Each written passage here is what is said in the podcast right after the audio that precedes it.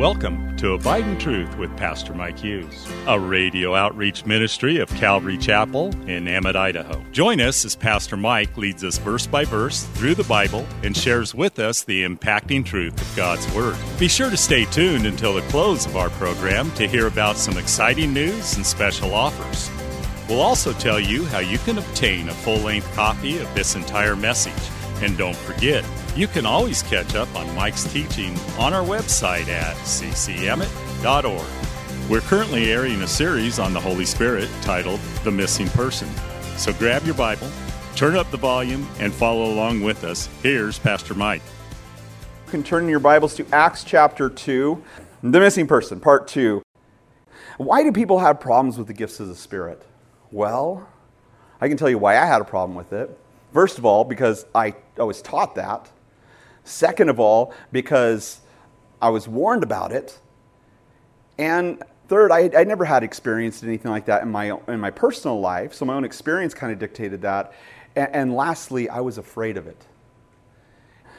But then I had a problem with the gifts because if, if this is something that the Bible truly says is going to happen, then that's something that I should also be experiencing in my own life.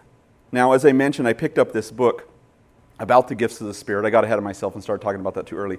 But I picked up this gift about the fruit or the gifts of the Spirit, saying it wasn't for today and quoting all these people and experiences from, you know, people that are on the fringe of the Pentecostal and charismatic movements that, you know, do some strange things and beg for a lot of money and promise you riches if you send your money to them and, and, easy targets for somebody to make a biblical argument against the gifts of the Spirit. He didn't quote anybody reputable, but then he did use a passage to back up his argument that the gifts were not for today, and that was in 1 Corinthians chapter 13. You can turn there, please.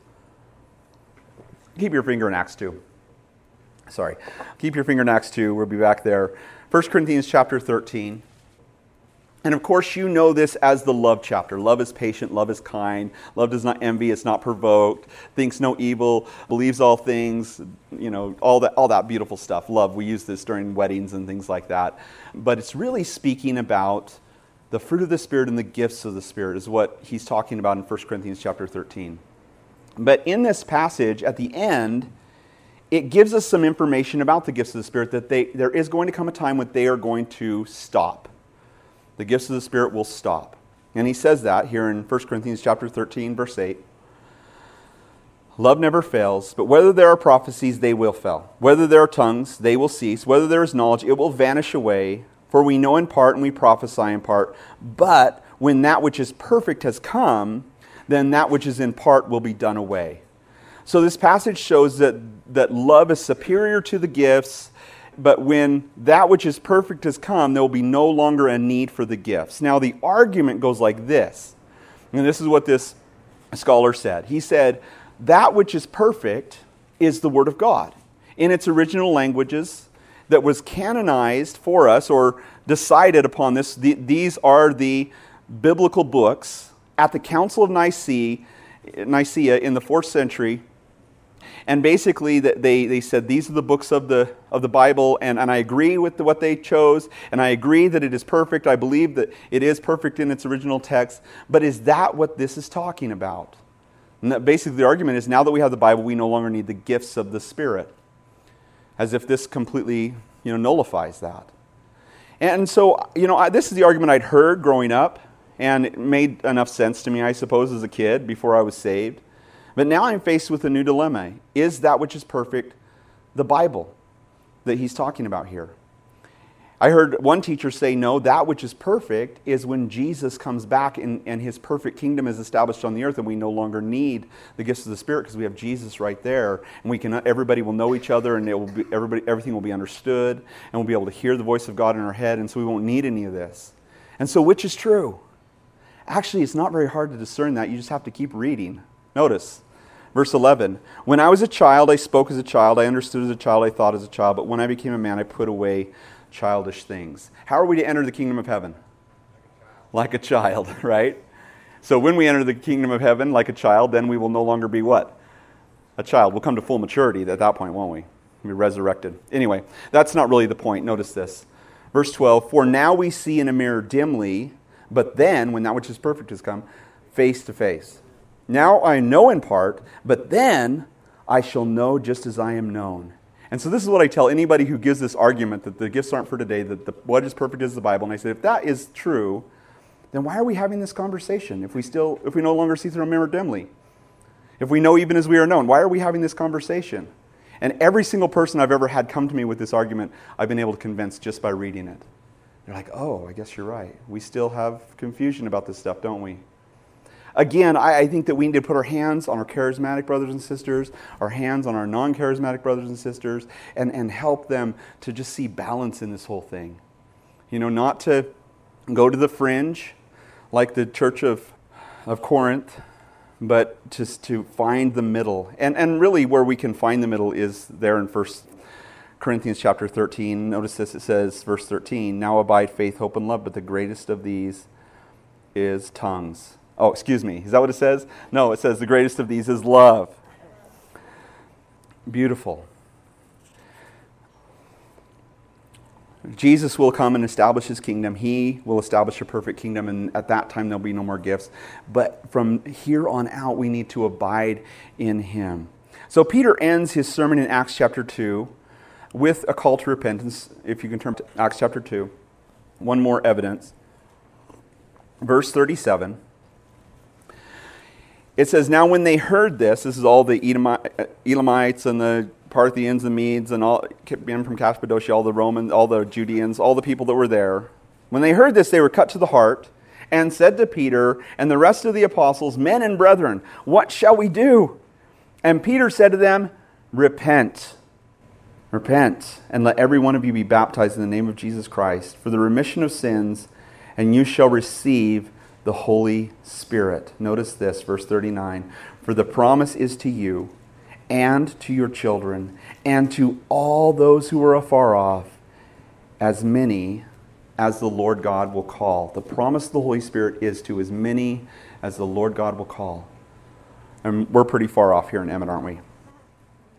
So, having established that, that the gifts of the Spirit are for everyone up until the end of the age, there are three main things I want to discuss this, this morning.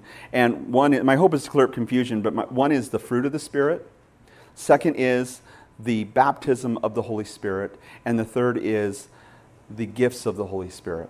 So, the first thing, the fruit of the Spirit. Jesus says this. And notice, notice who he's, he's saying. And this, he's saying this to his disciples, but notice who he's talking about. He says, Beware of false prophets. That means that there will be people who prophesy falsely. There will be people who manifest gifts of the Spirit falsely. We'll see that. Who come to you in sheep's clothing, but inwardly they are ravenous wolves. Verse 16 You will know them by their fruit. Do men gather, gather grapes into thorn bushes or figs into thistles? Even so, every good tree bears good fruit, but a bad tree bears bad fruit. A good tree, I'm in Matthew chapter 7, verse 18, if I didn't tell you that, sorry. Matthew 7, verse 18. A good tree cannot bear bad fruit, nor can a bad tree bear good fruit. Every tree that does not bear good fruit is cut down and thrown into the fire. Therefore, by your fruits you will know them. Not everyone who says to me, Lord, Lord, shall enter the kingdom of heaven, but he who does the will of my Father in heaven. Many will say to me in that day, Lord, Lord, notice this, have we not prophesied? These are the false prophets. Have we not prophesied in your name? Cast out demons in your name, and done many wonders in your name. Now, thinking about that, you'd say, man, that guy's ministry is fruitful. He raised people from the dead, he cast out demons, he did all this stuff. He's saying that's not fruit. And I will declare to them, I never knew you. Depart from me, who practice you who practice lawlessness. Okay, so here's an interesting thing. Remember what we talked about last week, John chapter 17, verse 3? And this is eternal life, that they might know you, the only true God, and Jesus Christ, whom you have sent. Eternal life is knowing God, it's having a relationship with Him. That's what eternal life is to know Him. To know Him is to love Him. And I do, and I do, and I do, right? To know God. And notice what he says to these You did all these things in my name, but I do not what? Know you. Depart from me who practice lawlessness. That's a scary thing. So that means that people can manifest supernatural things, evidently, but not have fruit. And fruit is what I want to talk about. Now, as we saw last time, there's three experiences that a believer has with the Holy Spirit. The first is, remember Jesus said in John chapter 14, the Spirit is with you, but shall be in you. He uses two prepositions. He's para, with you, but he shall be en, in you. And that happens at the moment of conversion. A person becomes a Christian. The Holy Spirit's been with them, convicting them of sin, righteousness, and judgment, and showing the things of Jesus to them. They are convicted of their sin. They accept Jesus as Lord and Savior. And at the moment of conversion, the Spirit comes and lives inside of them. In, in fact, it tells us in 1 Corinthians chapter 12, verse 3, that no one can say that Jesus is Lord except by the Holy Spirit. So they cannot have the Holy Spirit unless they believe. Thanks again for listening to Abide in Truth with Pastor Mike Hughes. If you would like a copy of today's sermon in its entirety, call us at 208 365 0991 or send us a text at 208 991 2756. Be sure to mention today's date. You can also listen to Pastor Mike's latest message on our website at ccemmett.org. And don't forget to search for Calvary Chapel Emmett on iTunes and YouTube. Remember to hit subscribe when you're there. Thanks again for listening, and remember, always abide in truth. Until next time, God bless. Abide in Truth is a radio outreach ministry of Calvary Chapel in Emmett, Idaho.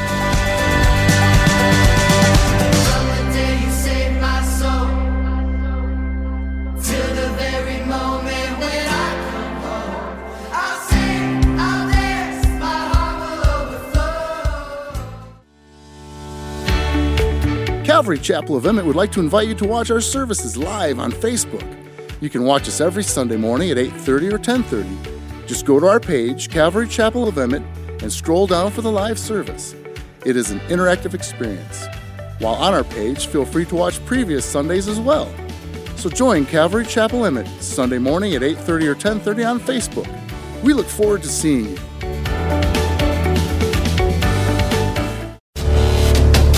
Calvary Chapel of Emmett would like to offer you a free gift for joining us today. Right Now Media. Right Now Media has been called the Netflix of Christian Bible studies. With over 30,000 Bible study and discipleship videos, there's even tons of Christian cartoons for the kids. To get your free account to Right Now Media, just visit our website at ccemmett.org forward slash right now. That's ccemmett.org forward slash right now. And God bless.